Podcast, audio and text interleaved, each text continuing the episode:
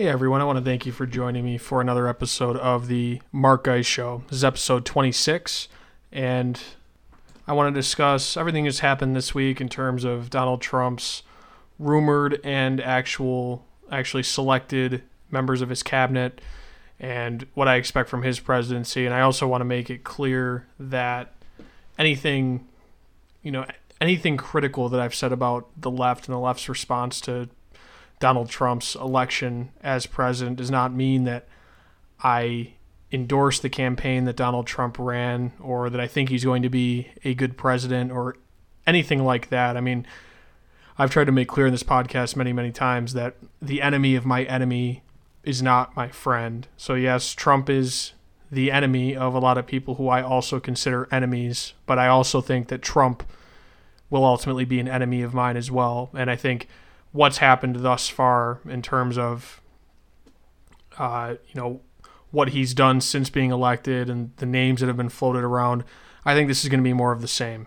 And you're already seeing him starting to come back on many of the promises that he made and really many of the things that got him elected. Now, I wouldn't say that I agree with a lot of the things that he said that, that ended up getting him elected, but some of the very important things like repealing, uh, repealing Obamacare, he has essentially said, yeah, maybe we're going to keep some portions in place. So him saying that at this point makes leads me to believe it's never going to get repealed. Maybe it's going to be patchworked, but I think the general frame of that legislation is going to stay the same, and maybe they'll tinker around the edges a little bit. But I think that Obamacare is essentially here to stay, and the important portions of it are here to stay. Unfortunately, I you know, I've been critical of Obamacare many times on this show. I've been critical of a lot of the redistributionist schemes by government, and this is yet another one. You know, we we, we lament the fact that young people are struggling to buy houses and to be able to move out of move out of their parents' houses and get out on their own and be able to support themselves. Yet we keep adding more and more burden to young and healthy people to pay for the older and the sick. I mean, in the case of Obamacare, that's exactly what is it. What it is. It's the young and healthy subsidizing the old and sick. That's the whole, the whole uh, notion of pre-existing conditions not being able to price accordingly. The insurance companies can't price that risk accordingly. It means that those with less risk inherently are going to have to pay more, so that everybody else can pay less.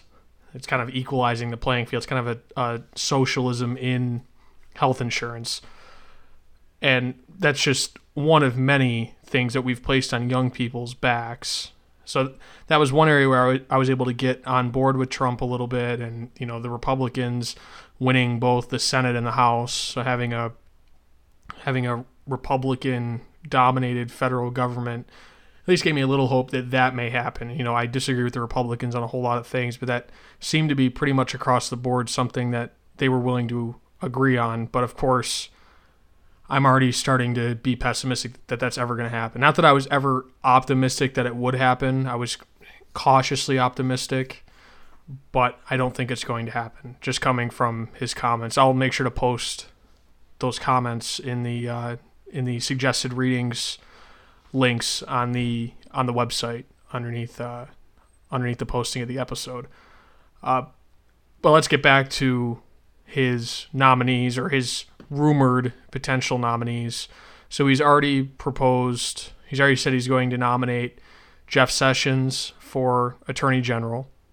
And um, Steve Bannon's going to have a position in the White House. That's the, the Breitbart guy. Uh, Mike Flynn is going to be National Security Advisor. And then Mike Pompeo is going to be the head of the CIA and all well all of these except Mike Flynn, so Session and or uh, Sessions and Pompeo, they need Senate confirmation, but you've got to assume that they're probably going to be confirmed. I I would be shocked if either of them didn't go through. Uh, Reince Priebus is going to be Trump's chief of staff, and then everything else right now is rumors. So you're seeing some of the same old names being thrown around from the past. You're hearing Newt Gingrich's name Rudy Giuliani, um, Chris Christie, you know, a lot of the uh, Sarah Palin, a lot of these people that have talked a lot, said a lot of positive things about Trump. I think once they realized that he's their best shot at power, they kind of all jumped on board behind him. Christie was probably the first one to really do it. I mean, he he really jumped on Trump's bandwagon pretty early on, right after Christie dropped out, essentially. So you've got to think he has a position of some sort.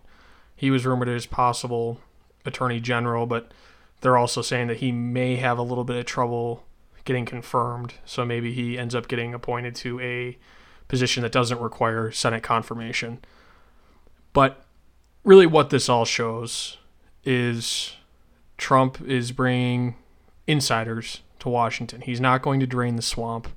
Yes, that was a great campaign slogan or a great little tagline that I liked, even though I said from the beginning, I don't think it's going to happen. I think he's going to get to Washington and it's going to be essentially business as usual. I mean, I, th- I think he's going to shake up things a little bit. He's not completely status quo, but there's not going to be radical change in Washington, D.C. Everybody's already falling in line behind Trump, and you have a lot of the same faces around there. And it's really this government behind the scenes that runs our lives. And I think that pulls the puppet strings far more than our elected representatives actually do. And I think that that's going to happen when you give the federal government this much power. And I've discussed this time and time again, so I don't want to rehash it too much. But when you give government this much power, the central government this much power, and it's so far removed from virtually every American, you know, we're so far away from Washington, D.C., we don't really know what goes on behind the scenes whatsoever. The media hasn't done its job in exposing what's going on. Thankfully, kind of this independent media has come about and they've uncovered a lot more than the mainstream media has been able to in recent history. But still, we don't know much of what goes on behind the scenes. It's one big black box to 99% of Americans. And so we, don't really have any control over this government. Most of them are unelected. It's a bunch of lobbyists and a bunch of technocrats that we don't have any control over. We don't elect into office. And then even the people that we do elect end up becoming puppets of that you know that whole system that's in place in Washington D.C. And there's a reason why the counties surrounding Washington D.C. are the richest in the United States. There's a reason for that. It's because of how much power the federal government holds and how the same people have been able to hold on to power there and hold on to the real power. It's not the elected power necessarily. So all this talk about we, you know, we need to impose term limits and anything like that all all they are are patchwork possible solutions. I wouldn't even say that they're solutions. They're talking about uh, you know campaign contribution limits, anything like that. It's not getting at the fundamental issue, which is that there's too much power in the hands of the federal government, and more specifically the executive branch, but really in Washington D.C. as a whole. That's the big issue, and Trump's not going to do anything to change that. So I think that's the important news that's coming out of everybody that's being rumored. Maybe he's still going to prove me wrong, but I'm not optimistic about that. I think that it's going to be similar to the past few regime, uh, the past few regimes that we've had. There was very little difference from the Bush years to the Obama years. There wasn't really much difference from the from the Clinton years to the Bush years, and I don't think there's going to be much difference from the Obama years to the Trump years. That's what made it so funny to me. These people crying over the election and people acting like things are going to fundamentally change. I, they're not going to fundamentally change. And it would be a good thing if they fundamentally changed. I mean, if anything, people should be crying over the fact that we're going to have similar government, that we're still going to have this expansive federal government dominating our lives. That's what people should be crying over. That's what's really scary.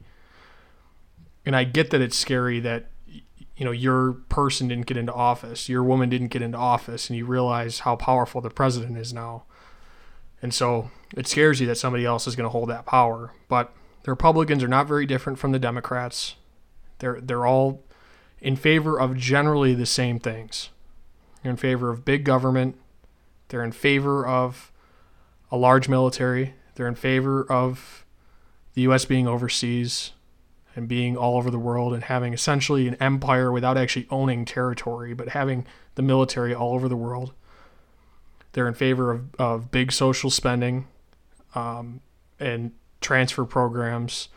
And they're not looking to cut what really needs to be cut in order for this country to continue and, and in order to get on decent financial footing. So Trump had said some good things that made me optimistic earlier on in his campaign. He toned it down throughout the rest of it when he saw the kind of response that he got.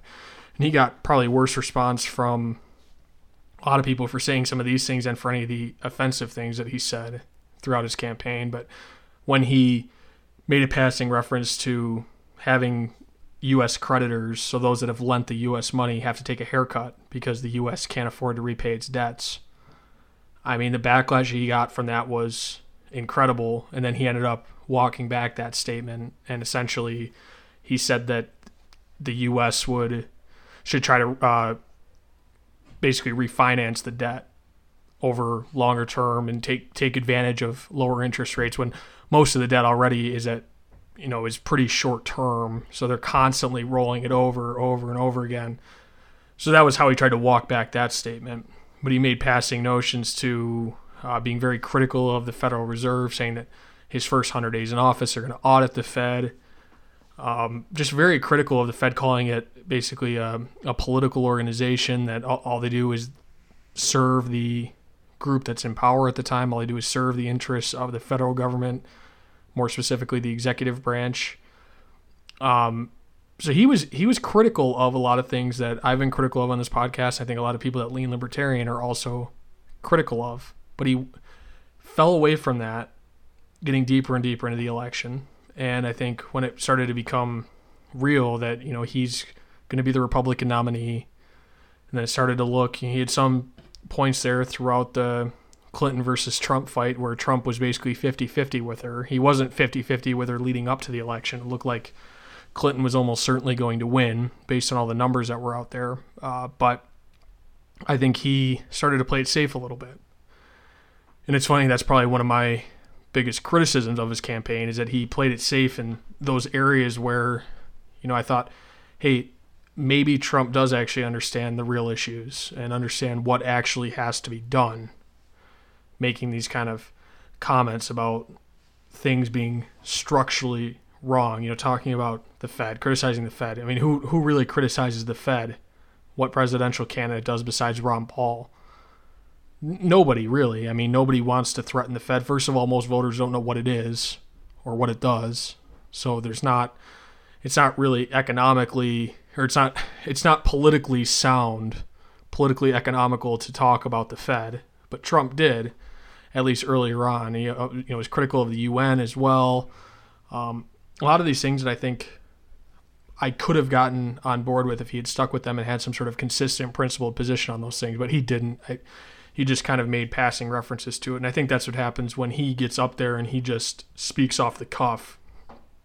Sometimes he's going to say things and that may not be his opinion. Maybe he's echoing something that he's heard recently, and then all it takes is for him to hear something different down the line, and then he's going to say something different on that same issue. So I, I, I think that's really all that happened. I think it was me getting maybe a little bit too optimistic about some of those things that he said. And uh, don't get me wrong, I was plenty horrified by the majority of his positions, and I think a lot of those things are being confirmed now. I still do think, though, that if you had to pick between Hillary Clinton and Donald Trump, Trump is the preferable president, and he's less likely to get us into a huge armed conflict with Russia, which I think that was really what I was most scared of, at least militarily, and being a young male, being scared of being drafted into a conflict like that, where if you really got into a serious conflict with Russia, probably people would have to be drafted into the military. I mean, there's a reason why they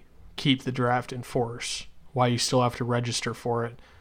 It's there to be used. It's and it probably will be used if and when the US is in another major conflict again. So that's what I was most scared of and I think a war like that would have affected you know some of these people that are most critical of Trump being elected. I mean, you're seeing a lot of minorities come out in full force and calling Trump a racist and basically acting like they're going to be rounded up and, you know, firing squads are going to be killing them in the streets. But I think anything under a Hillary Clinton administration, that war would have been far more damaging for minorities than anything that Donald Trump is going to be able to do.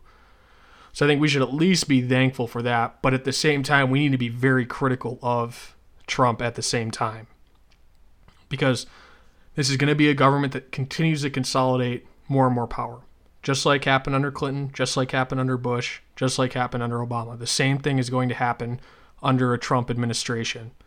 Talked about adding a trillion dollars in new spending when this country already runs 500 billion dollar plus deficits on you know on a yearly basis and adds at least 1 trillion dollars to the debt in a given year if not 1.5 trillion or more because of all the unfunded liabilities that don't, that don't get caught in that actual deficit number. So the, the debt's going up by more than what the deficit number is on a yearly basis so trump wants to add a trillion dollars in new spending and he wants to reduce the highest marginal tax rates at the same time. And that's just a recipe for fiscal disaster. So we need to be critical of Trump. And I'm hoping that once the snowflakes on the left really calm down about this election, realize there's nothing you can do about the election.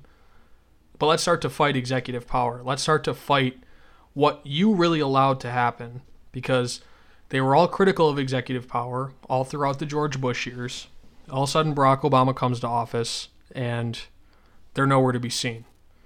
Really, the same thing happened with a lot of the right as well. You know, they let Bush do whatever he wanted because he was their guy. Then Obama comes into office and now it's war. So I'm not saying the right didn't do this as well, but the left and the never Trump people on the right as well. I mean, we need to join forces to try to fight this this increase in uh, in federal power and in particular executive power and now the Republicans hold all branches of government. So I know people talk about, well, we want things to get done, so maybe it's good that we've got where the Republicans controlling the Senate and controlling the House and a Republican in the White House. But if anything, gridlock has been pretty good for at least limiting all the new legislation that can come through Congress that further controls our lives, that further impedes on liberty. So I think having all Republicans there, and I've already talked about how Really, Republicans are not any different from Democrats. They both fundamentally are in favor of the same things. Yes, there are some differences or some single issue differences, and that's how they try to drive home to us that these are two very different parties that believe very different things, but that's really not the case. Yes, are their positions different on abortion? Of course. Are their positions generally different on same sex marriage? Yes. But in terms of what really matters. I'm not saying that those issues don't matter, but in terms of actually the operation of the country, in terms of, you know, sending people off to war, in terms of the size of government, in terms of how we're going to steal money from one group of people and give it to another and all these redistributionist schemes. They're in agreement. They're in general agreement on all of those things. And the Democrats like to try to portray the Republicans as these budget hawks that are coming in and trying to impose austerity and they're going to ruin people's lives and people are going to be sleeping in the streets and eating in soup kitchens when this is all said and done. But anything the Republicans have proposed, like I'll use Paul Ryan as an example, but his budget proposals, they don't balance the budget for like 20 year, 20 plus years. It's it's absolutely ridiculous. And it's not austerity it's not all it is is reducing the rate of growth of government, which you cannot call austerity. They're not small government policies. They're slight deviations from each other. And that's really the difference between the Democrat the the Democratic Party and the Republican Party. That's it. There's single issue differences and they'll vary by a few percentage points on okay, what are our budget projections? But what really matters they're the same. And that's why more and more people are waking up to the idea that we need an alternative. And I don't know I don't know what the best way is to get that third party alternative or whether the best way is to try to move the Republican Party more toward a libertarian uh, ideology, you know, more in that direction. But after this election, I don't see that happening you know, with Donald Trump's success, and he ran on an absolutely anti-libertarian, you know, absolutely anti-libertarian stances, complete populism, talking about protectionism, talking about building a wall, talking about increasing government spending, trying to give everybody everything they want, wanting to beef up the military. You know, all of these things are generally against what the libertarians would do if if they were in power And it worked for the Republicans. So I think that's going to be a playbook for them moving forward. I think they see that's our recipe to winning these Midwest states, winning these swing states where we'd had trouble in the past being able to win over these working class voters because they would vote Democrat and you know they would vote for the party that they thought were that they thought was in their best interests. And I think it was more because of the Democrat union relationship and the Democratic Party was seen as the party of of unions. But unions are losing their influence. Now it's about what 10% of US workers, I believe, somewhere in that in that range. 10% of US workers are actually in unions. So unions really are not important anymore. And I think that that importance is going away. So Republicans found that the way to the way to reach these voters is to preach protectionism. And any party that's moving in the direction of protectionism, I don't see all of a sudden waking up and moving in a libertarian ish direction soon after, especially when they've had such electoral success with Trump kind of pushing the party single handedly in that direction. So I don't know what the I don't know what the playbook is. I think it's to continue to form coalitions with whoever we can in order to try to achieve our goals. And it's going to be incremental. You know, for the anarcho capitalists out there, it's we can't go overthrow the state immediately. We're going to have to work in the direction of liberty. And I think working with whoever we can in order to achieve that is really our only option at this point in time. And I'm hoping that maybe another disastrous presidency another disastrous four years, which I expect it to be. I don't expect it to be a good presidency. Will it be maybe slightly better than what Hillary Clinton's would have been? Probably, because we probably won't be engaged in a world war by the end of these four years. But I think things will generally be worse. I think there's going to be a recession, pretty strong recession over the next four years. And I wouldn't be surprised if the response to that is a Bernie Sanders type from the Democratic Party. So you think okay, if Trump didn't succeed, you know, they've all Republicans, they have a Republican dominated government. And if there's a recession in these next couple years, then you got to think, even though in 2018 it doesn't look good for the Democrats right now in order to, to regain control of the um, of Congress based on who's up for reelection, but at the same time, if things really go downhill over the next two years, then Democrats are going to have a huge leg up in those elections relative to what we're seeing now. You know, right now we're just seeing Republicans coming off a very strong election season across the board. So now we're looking at 2018 and thinking that same success is probably going to carry forward. But if things are disastrous over the next two years, you got to think that gives the Democrats momentum going into 2018, and then more importantly, momentum going into 2020. Because you've got to think if it's a bad four years, then the turn is going to be to go back to the other party and I think it'll be in a more socialist, European style type uh, type Democratic candidate. Because I think that's the direction the Democratic Party is moving in. Because you look at the mistake that they just made, putting up Hillary Clinton as their nominee with all of her the, the huge skeletons in her closet, all her ties to big banks, all her ties to rich donors, and all the corruption generally in her and her husband's past you take all that into account and you look at how Donald Trump, who ran a pretty ragtag campaign, who the whole mainstream was against, and he still was able to beat her. The mainstream's by far favored candidate, he was still able to beat her. So you've got to think the Democratic Party now is regrouping, thinking, okay, what do we need to do now moving forward in order to be competitive in these elections? And I think what they're going to ultimately do is move further left and move out into Bernie Sanders territory and continuing to push the rhetoric that the rhetoric that they've talked about. Bernie, I'm using as a big example, but you know Elizabeth Warren's another example of this. Maybe they'll nominate somebody younger than those two because those two will be pretty old by the time the next election rolls around. Uh, Warren's not as old as Bernie. I don't know exactly how old she is, but Bernie will be I mean, he was already pretty old in this cycle, so I'd be surprised if he was going to run again. I wouldn't be shocked, but um, I I would be pretty surprised if he was to run again. But somebody in that mold, I think, will be the direction that the Democrats move in the next uh, in the next presidential election cycle. And if the Trump presidency goes poorly, I think that's what the next president's going to look like, which is very scary to me. I mean, that's scarier. Bernie and the things that he advocated. I don't know if that's scarier necessarily than Trump. They're both scary in their own ways, but I think it is. I mean, the things that he talks about really not having a respect for private property rights, wanting to grossly expand the power of government, and you know, wanting to basically make healthcare and higher education completely government funded, taxpayer funded. And we already see the dangers in increasing government's roles government's role in those sectors. It's made it significantly more expensive and caused costs to rise far more rapidly than the rate of inflation. And he wants to push things further in that direction, which I think is a disaster, especially when this country's already broke. Um, but I think that's going to be what 2020 looks like. And I already said I think this Trump presidency is not going to go well.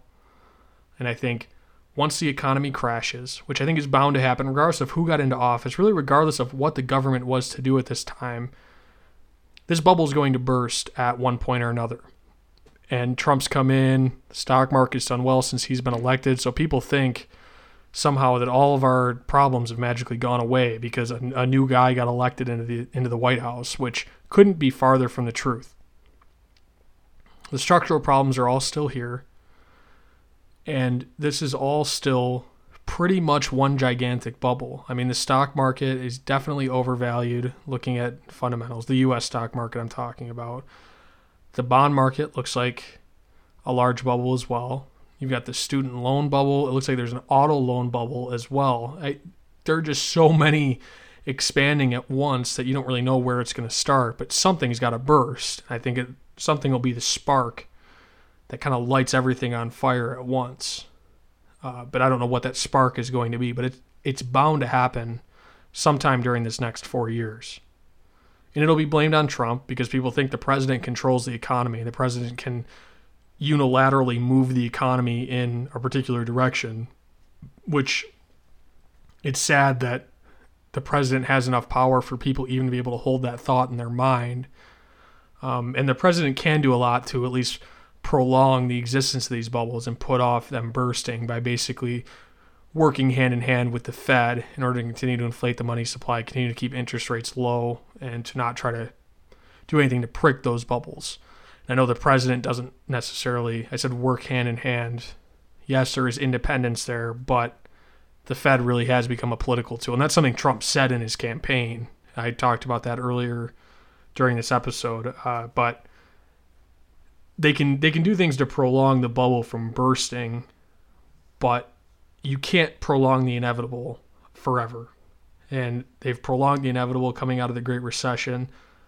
Things weren't allowed to reallocate.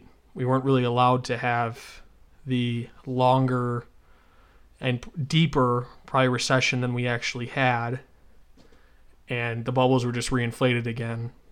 And so now they're out there waiting to burst again, and they're bound to burst during these next four years. And Janet Yellen's out there talking about now that the case is getting stronger to raise rates in December. How many times have they said that, though? I do think they're going to, especially with the stock market having been on a a pretty nice upward trajectory. Once again, the Fed's going to say, we don't look at the stock market when we're making our decisions, but that's ridiculous. They obviously do because that's how people are going to judge. You know, for better or worse, that's how people are going to judge what the Fed does. So I think they're going to look at December as being a good time to continue the very, very slow upward trend in interest rates and probably hike the Fed funds target another 25 basis points to a target of 50 to 75 basis points.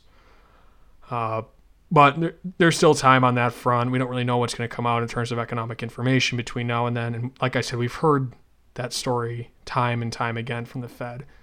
Janet Yellen making those kind of comments, other people from the Fed making those kind of comments, and they haven't raised interest rates except one time last December. But I do think to save face, they're going to this December and I was correct all year. I said I don't think they're going to be able to, to raise them all year. I made a bet on it.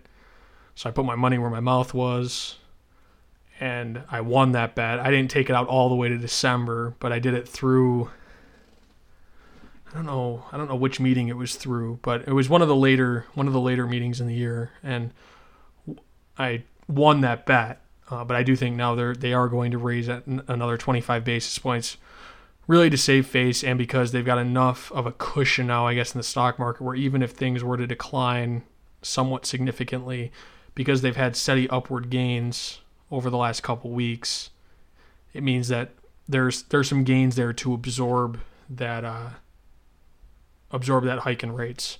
And as it gets closer to, probably the markets will price in what they think is going to happen. So it won't be an immediate crash or anything when that happens, but you'll probably see this growth start to stagnate or start to become, you know, start to become a decline up until the time when they say whether or not they're going to raise interest rates. And I think the markets will price in that decline. So if the Fed comes out and says that we're not hiking interest rates, you'll probably see it bump back up beyond whatever its previous high was. But like I said, it's it's difficult to make that call now. There still is quite a bit of time before the December meeting, and new information could come out between now and then. So I'll be talking about this plenty leading up to uh, leading up to that meeting. So another thing I wanted to talk about, and I was thinking about making this an entire episode on its own, but I don't know if I'm gonna have enough content to make it an entire episode or not. So figured I'd talk about it today. I finished the book today, so it's still fresh in my mind, and I don't want to really lose anything and do it tomorrow or Sunday. So I'll talk about this now. So I've gotten into you know a lot of discussions with people and watched a lot of things on the internet, read a lot of things on the internet, and talking about taxes and talking about income taxes. And a lot of people out there advocate a tax on capital. So a tax on a yearly tax on capital imposed to stop the terrors of income and wealth inequality. I mean, primarily wealth inequality, but it also affects income inequality because if the highest, you know, if the if the largest capital holders own less and aren't able to accumulate it as quickly, they'll earn slightly less income on that uh, on that capital. But in these discussions, one book that kept coming up time and time again was Capital in the 21st Century by Thomas Piketty. And this is hailed primarily by those on the left. Uh, that's who I've seen it coming from. I'm not saying that people on the right haven't advocated his works as well. But this is this is a French economist. He very much comes from that European social state kind of mindset, and those governments are structured somewhat differently from ours in terms of they've had these generous social benefits in in effect for longer than the United States has in many cases, and they're more entrenched they're more highly taxed in general than the United States. Not the United not the, the United States citizenry is not taxed highly. And he shows in his book right now the US citizenry is taxed at about 30% total uh, in terms of federal taxation.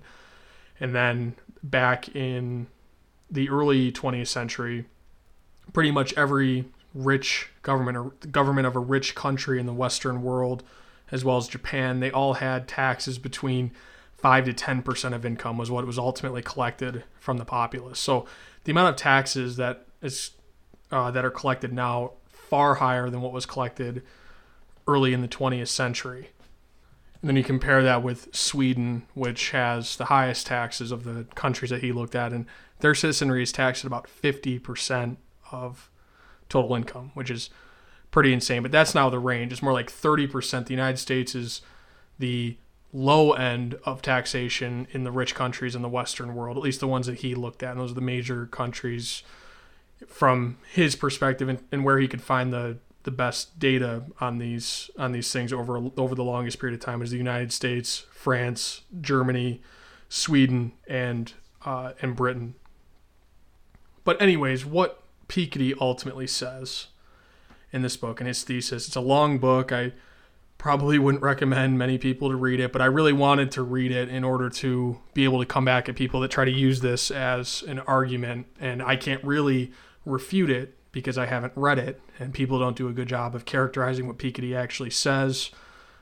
I have read some people that I would more align myself with ideologically, saying that he's in the ilk of Karl Marx and that he quotes Karl Marx often in favorable light. And I wouldn't say that's the case either. I, I, he's not very favorable to quoting Karl Marx, but I do think that he is a statist in, in many ways. He's not a communist. And he says he does mention the importance of private property and that we want to maintain private property and that capitalism is generally good, but he continually talks about democracy regaining control over capitalism, which seeing that phrase over and over again just concerns me on the face of it because he is he's making the assumption and I've talked about that when I discussed the book the, the myth of the rational voter and I've talked about the inherent downsides of democracy the inherent flaws of democracy but he doesn't seem to acknowledge the flaws of democracy. And so he basically says that what we need to do rather than leaving you know leaving our fates in the hands of markets. This is kind of how he would phrase it. Rather than leaving our fates in the hands of markets, we need to let democratic governance take control over capitalism, and we collectively need to determine what are the best solutions in order to do that.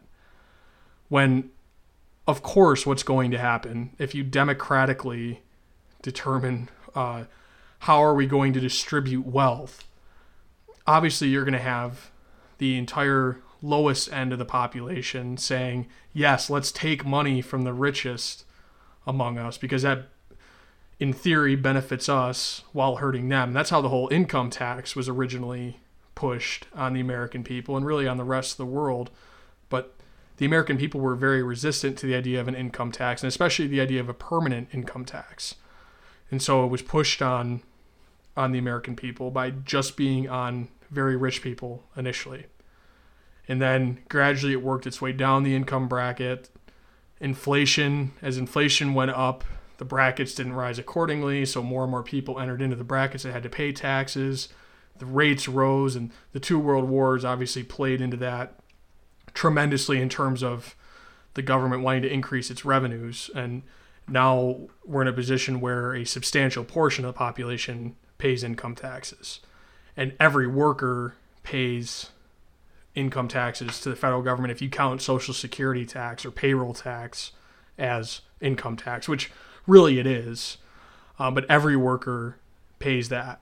I mean, virtually every worker. There are there are some certain industries that are exempt, but the vast majority of us do pay payroll taxes, and our employers pay payroll taxes on our behalfs. And then it's something like 50% of Americans actually do pay income tax.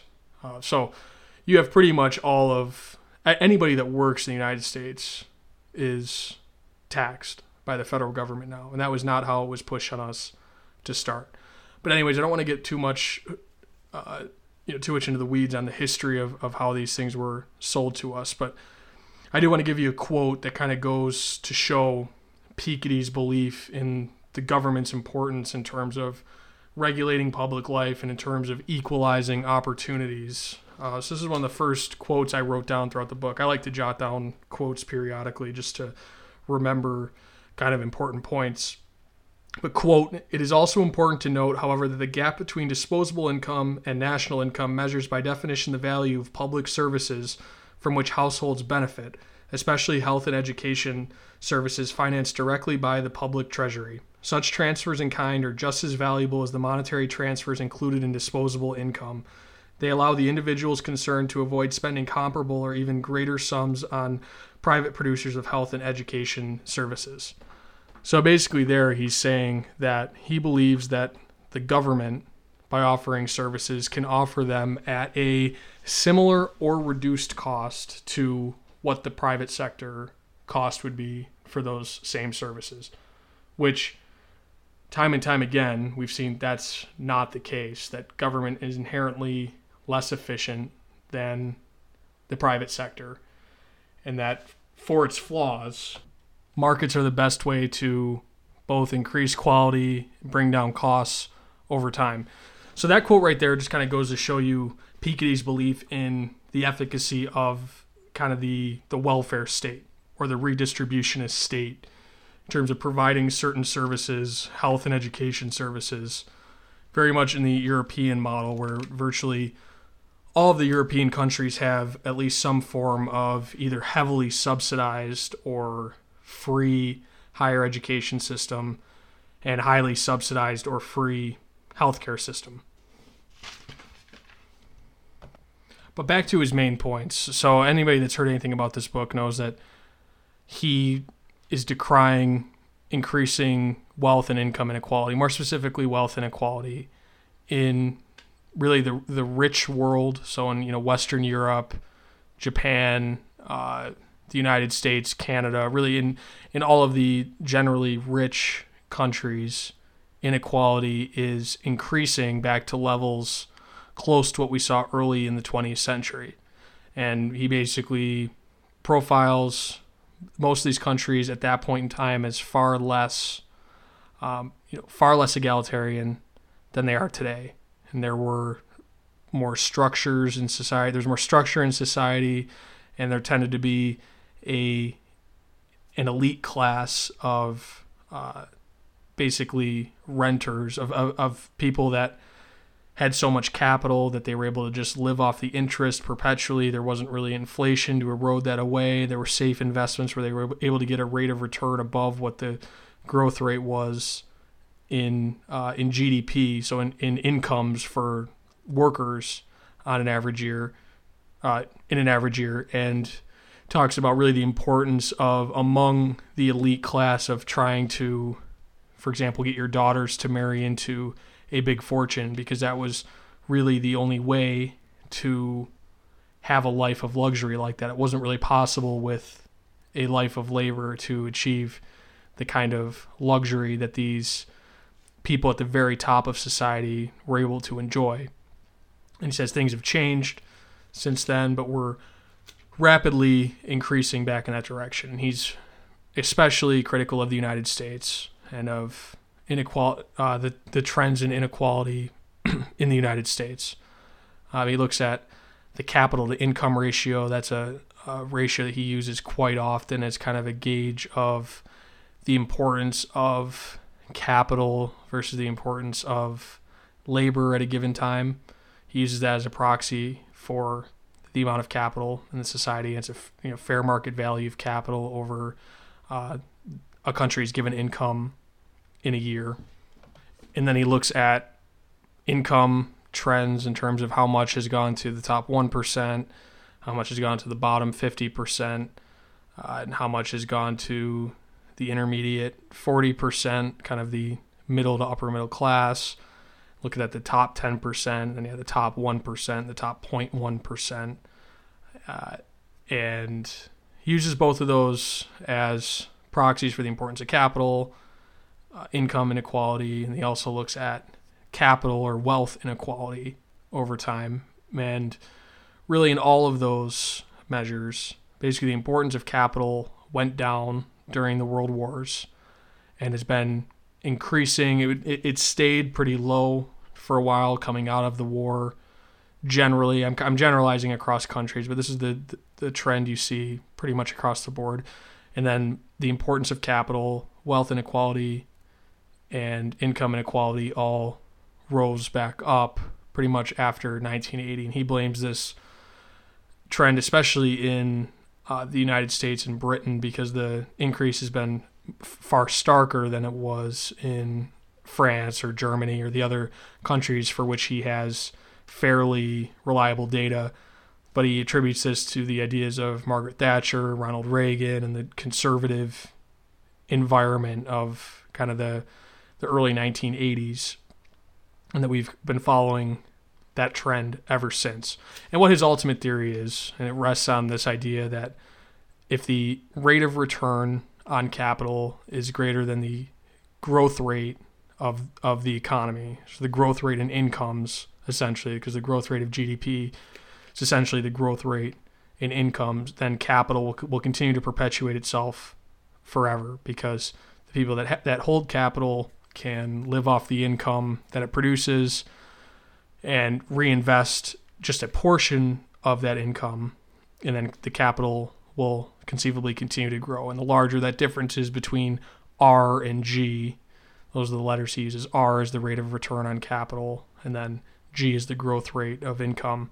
The larger that difference is, the faster capital will accumulate for uh, you know f- for those that hold it, and it's typically the top one percent, and that's uh, he he uses those numbers because it does fit kind of the discussion of the one percent versus the ninety nine percent of the day. So that's really his thesis, and that's what he goes about the entire book supporting.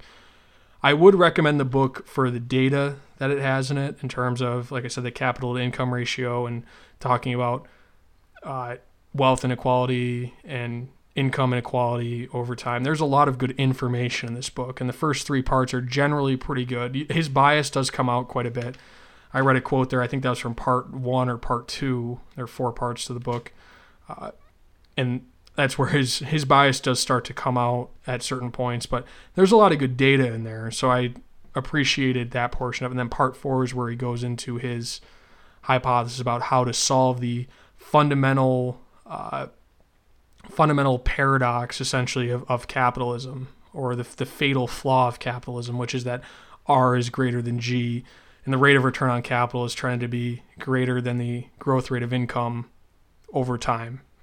Now, that rate of return on capital actually was lower than the growth rate in the, in the rich countries over the last about 100 years. So, pretty much from the beginning of World War One until today, if you take it, if you look at the economy in 50 year chunks, the rate of return on capital has actually been slightly below the growth rate of the of GDP, growth rate of incomes over those time spans. But the trend is now we're seeing rates of return on capital higher than growth rates because growth rates are stagnating.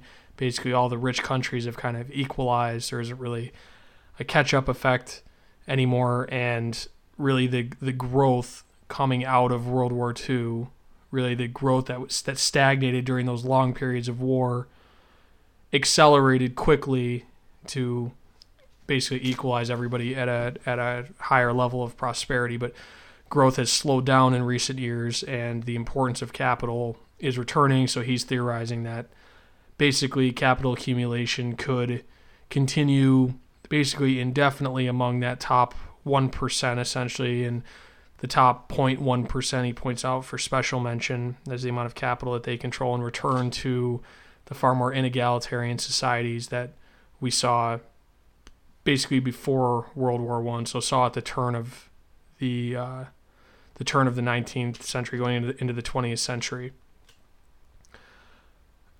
So what he advocates to stop this, and I'm jumping ahead to, to, part four. If you don't want want it to be ruined for you before reading it, if you're planning to to read it, don't listen to this. But he advocates a, ideally, from his perspective, a global tax on capital.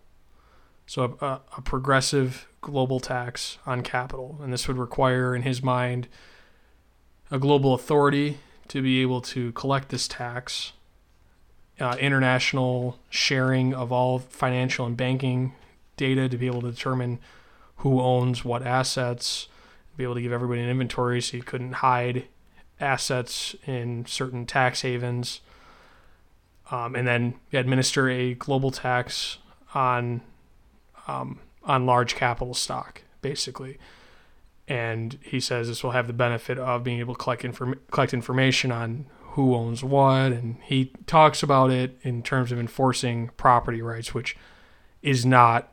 He he's saying that to try to appeal to people, to more centrist people and people on the right, talking about that being an important part of this. It's really not. It's about limiting the fortunes of the very rich.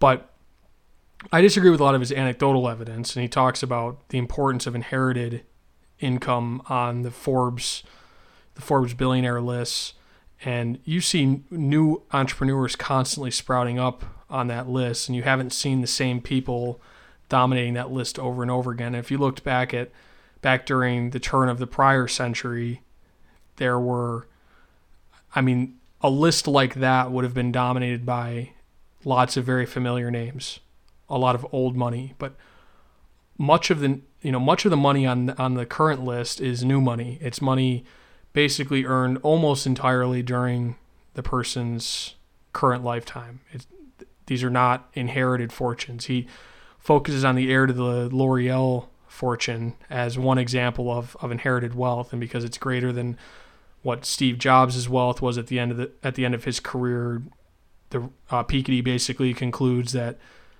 a lot of this is unearned, and you know there's a lot of people on this list that they aren't there because of merit, and a big part of it's luck. And I'm not saying that merit has everything to do to has everything to do with earning fortune, and there there is luck involved.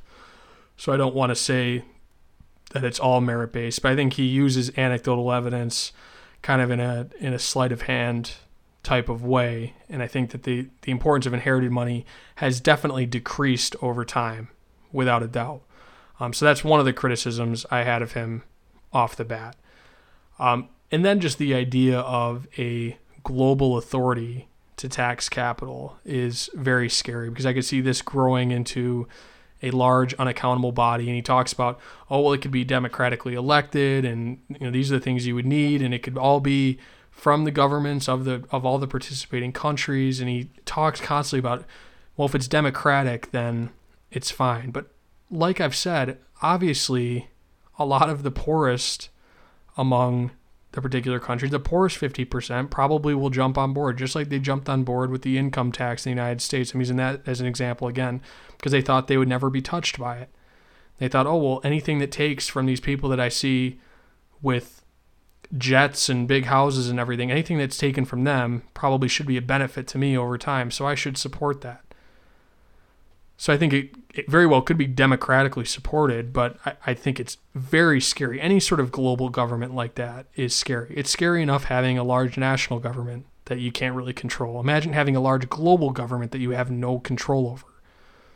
And of course, it would be started with okay, we're going to impose a 0.1% tax on all fortunes over uh, what? $1 billion, or be some, some large amount fifty million dollars, 0.1 percent tax on all of those uh, on all of those capital stocks that individuals hold. That's how it would start, and they collect all this information, and they get all the countries to share banking and financial data with each other, and then it becomes okay. Now it's gonna be a two percent tax on everybody above 50 million, and now 10 to 50 million has to pay a one percent tax. You know, and it's gonna keep coming down coming down the line until everybody's hit by it, just like the income tax is developed. And just like taxes on capital would develop in the United States. So he, he says that this is his ideal solution.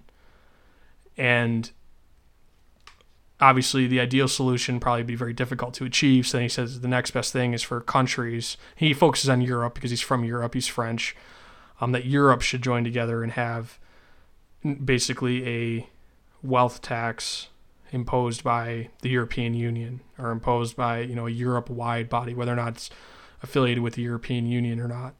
Uh, but just the idea of that scares me on the face of it. Like not even going into his analysis or whether or not it would be beneficial or not. It scares me on the face of it. It should scare everybody that kind of power being vested in, in an unaccountable body. Another thing I think he doesn't touch on enough is the fact that I think that accumulating large fortunes is a big reason why these entrepreneurs continue to work for as long as they do. They basically work up until their deaths in a lot of cases because they want to be able to leave on that legacy to their kids or have a foundation that's going hundreds of years from now. And I think the more that you punish that incentive, the more likely you to have these entrepreneurs leave after their first big hit. You know, when okay, I've got enough now to sustain myself very well for the rest of my life. I'm going to go off into retirement. I'm going to be taxed heavily each year on this anyways. So how much use is there is there for me to continue to accumulate more and more when it's going to be very difficult for me to pass this on to my heirs and then if my heirs do get it, it's going to be taxed at a high enough rate that it's going to be eroded away over time. Uh, so I think that that does play a big role into why people continue to work. And we want the smartest, most capable entrepreneurs among us to work as long as possible. And he basically says that, well, just because somebody has a great idea at 30 or 40 doesn't mean they're going to have a great idea at 70 or 80. Well, then great, you know, let them continue to use their time. And if they fail miserably, then they're going to be hit in the, they're going to be hit on the wealth side by continuing to invest their money into whatever new ideas they have or the company they're working for at the time. Let them do that. Uh, but I think he doesn't take into account that incentive enough. I think that's a big part of it. I, I do think it's a right that what I accumulate in my lifetime, I mean, I'm already, if I'm already paying income taxes, especially if I'm already paying constant, constant funds to the state on a yearly basis on what I earn, then what I'm able to accumulate after the fact is mine. That's private property. And a big part of my private private property is I should be able to give it to my heirs without then the government needing to, needing to put their hands on it again. Of course, now I'm talking about the estate tax, but basically the idea of a capital tax is the estate tax, but imposed on your capital on a yearly basis. So not only would be would these people be hit on the income side and be taxed on the income that they earn, but now they would also be taxed on the capital that they hold. And here's a quote that I think explains kind of encapsulates what I'm saying and, my criticism of him. But here's here's a quote I wrote down. No matter how justified inequalities of wealth may be initially, fortunes can grow and perpetuate themselves beyond all reasonable limits and beyond any possible rational justification in terms of social utility. So you see there, he's using the words reasonable and rational and social utility.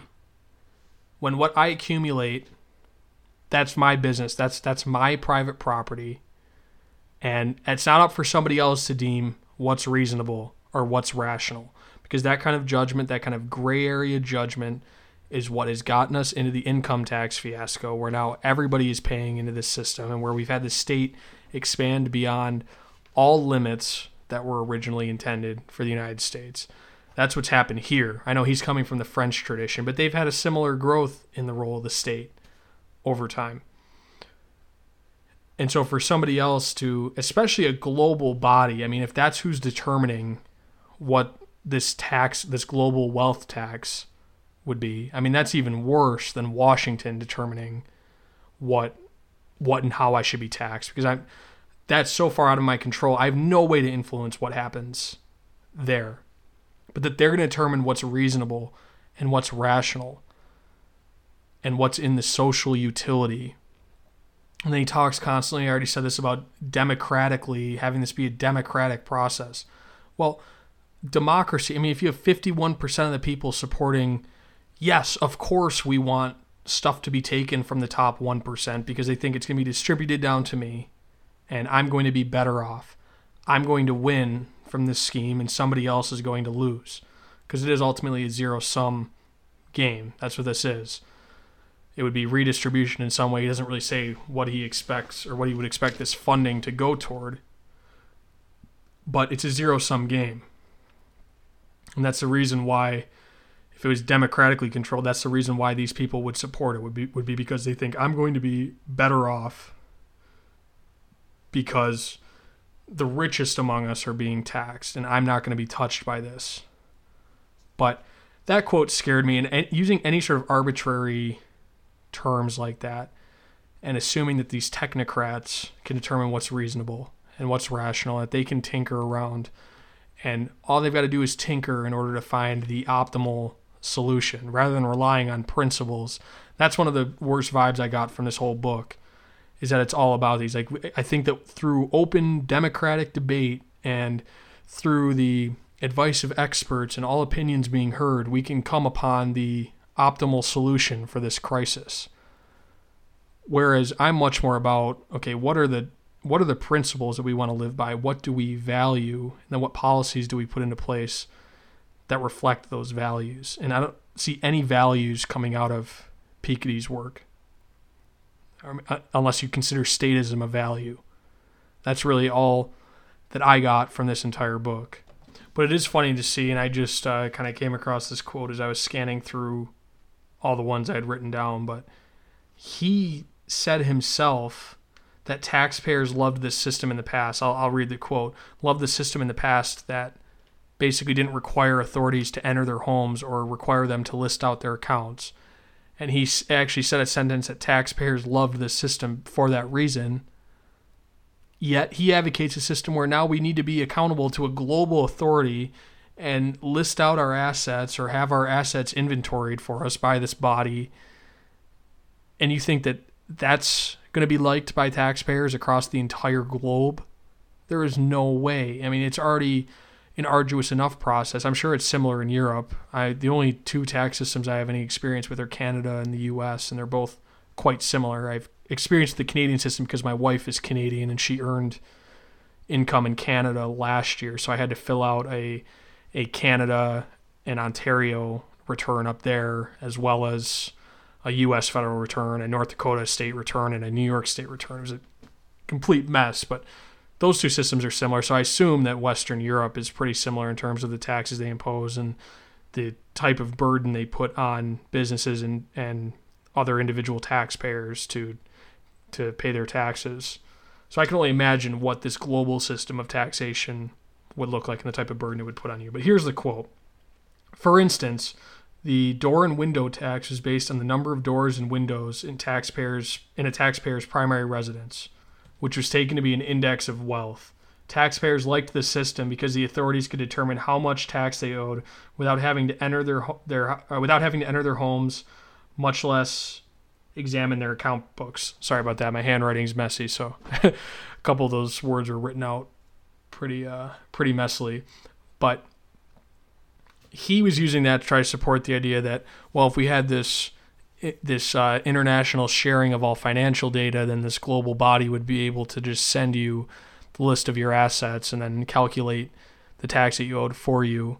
Uh, but I think it I think this hurts his case far more than it helps. And I know from personal experience and from talking to anybody that the the more intrusive a taxation system and a, a taxation system in which they need to go and find out every single asset you own and list those assets out and calculate your tax for you based on those assets is intrusive. I mean, that's the definition of of intrusive. Needing to find out everything that you own in order to calculate the tax that you owe. It's intrusive enough having to provide all the income that you that you earn. So I can only imagine also having to do the same thing with assets. I know that you wouldn't necessarily be doing it personally. In his ideal world, it would be done elsewhere, but I'm sure there would be huge errors in this system. I think about having to do that for billions of people across the planet. It, I can only imagine the inefficiency of that system and how much it would cost to administer all of it. And he doesn't even get into that. Uh, but I think this flies in the face of, of what he's saying. If there needs to be taxation, if we agree that there needs to be taxation, uh, and I'm willing to debate that or talk about that on a different podcast, I don't want to get into that discussion necessarily, but it needs to be done in the least intrusive way possible. And it needs to be done on the least productive economic activities. And saving and holding capital is a productive activity. And saving a majority of the income that you earn off cap off of your capital is a productive activity. And what will happen, and I think the flaw with his R is greater than G uh, model is that people will continue to accumulate capital while R is greater than G.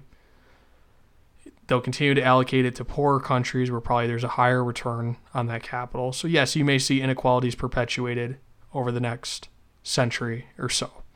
You may see that happen. But over time, capital will level, or the rate of return on capital will level off. And the more that people would accumulate, the less the return on capital would be, and we will come to an equilibrium point. That's what ultimately will happen, and that's what should happen. We should not punish the accumulation of capital because the accumulation of capital is a good thing. That's just like the earning of income is a good thing. I mean, anything you're going to tax is presumably a good thing. Um, if you're going to tax consumption, consumption is good. I, I think it's it's far less it's a far less productive economic activity than saving or earning income, uh, which is why I favor if, if there needs to be taxation, some form of consumption tax. Uh, but the saving of capital is good, and it's good whether very rich people do it or whether poorer people do it. And I think what Piketty showed is that there's been a growth of a middle class, a, a propertied middle class that really hasn't been there anywhere throughout history. And he's trying to imply that this middle class is going to be eroded away by capital accumulation by the top 1% and, uh, you know, maybe top 10% if we're going to extend it a little bit further. But he's most worried about the top 1%. But if anything, we should be very proud of the emergence of this middle class and be very happy at the prosperity that we have. And I think the him talking about this global crisis of inequality is very misguided. I think where we've gotten is generally pretty good compared to where we were at the turn of the prior century, where you know majority of the people on the planet, majority of the people in the rich countries owned barely any capital whatsoever. And now, yes, capital is still concentrated at the top of the economic scale, but that's it's been that way all throughout history, and it's going to probably be that way all throughout history. And it's far more stark than income inequality is in terms of where capital is accumulated. But there is this propertied middle class that I think he said that in the rich countries it averages about 200,000 euros per uh, per person in this propertied middle class, and that is a that's a substantial amount. You know, it's not substantial compared to the fortunes he's talking about, but I think if we look at the emergence of that middle class, and I know he, he, he would say that that middle class is eroding away, uh, but really the trends over the last century have been good. And the only reason why we saw the capital income ratio come down so much was because of the world wars. And so he's implying that we need we need world wars in order to bring down the capital income ratio and bring down inequalities to a certain level that really hasn't been seen any at any other point in his data, or is the natural level at a higher rate? Is it closer to where we are now than where we were in the 50s or the 60s? I think the natural rate is probably closer to where we are now, and there will be an equilibrium point. I don't think this is going to be going off into infinity or you know going off to the top 10% owning 90% of wealth like he's talked about hyperbolically like he mentioned hyperbolically in the book I don't think that's going to happen because the rate of return on capital will level off if more and more people are accumulating capital. As there's more capital, the rate of return, by definition, will fall. Um, and I also think his growth rate estimates may be a bit low. I think he's not taking into account the potential for large scale technological progress. And I think he's also factoring in the, the climate change issue and saying we need to spend more to deal with the climate change issue. And I think that he's being uh, being too pessimistic in his growth forecasts over the next 100 to 200 years. And of course, if he's being pessimistic about his growth rate, that makes that R to G, that rate of return on capital to the growth rate of income, that makes that larger than it otherwise would be if his growth rate estimation was higher. Um, so I think all these things contribute to just this analysis not really being worth your time to seriously consider. I, I would I would recommend reading the book because enough people still quote this. It was such a sensation. It sold I think something like 2.5 million copies. Uh, so a lot of people have read this. A lot of people will use this book in arguments and try to say, well, you know, Piketty's basically proven that this is happening. This is why it's happening. And you can take actual examples from this book and be able to have a discussion about it. And maybe my discussion here, my review here helps somewhat to be able to collect some of your ideas and go into it with some of these thoughts in mind. But I wanted to discuss that. I guess I did have enough for an entire episode. I'm just going to release this as one big giant episode. I think this is the biggest episode I've ever had, the longest episode at the least. Uh, so I appreciate you listening. If you got all the way through it, I probably lost virtually everybody talking about capital in the 21st century. I know that that's not necessarily exciting for everybody out there, but it's a big issue, and you hear especially progressives talk about it all the time, and, and, the progressives love this book. I doubt many of them have read it, especially the people quoting it. They just think that, oh, well, it was a bestseller, and a lot of people have had good reviews of it, so it must be right. And this is what Piketty advocates, so it must be right. Uh, and I doubt many of them have read through the 600 page book, but I would recommend it if you got the time, if you're able to come across it for cheap. I wouldn't go out and buy it new or anything, but uh, if you've made it through, appreciate you listening. I'm to have another episode out hopefully Sunday. I think I'm to be pretty busy all day tomorrow, but I've got another episode I'm thinking about doing how to talk to progressives, and it's to build on what I talked about today and really my last episode too. But how do we communicate with the left and really the a lot of the snowflakes on the left? How do you connect with them when there seems to be such a disconnect? And now we really need to form a coalition with them to be able to fight what looks like to be expansive government policies under Donald Trump. So that'll be an exciting one. That'll be a fun one and, and a quick one. Hopefully, it'll it won't be I won't be talking about rate of return on capital.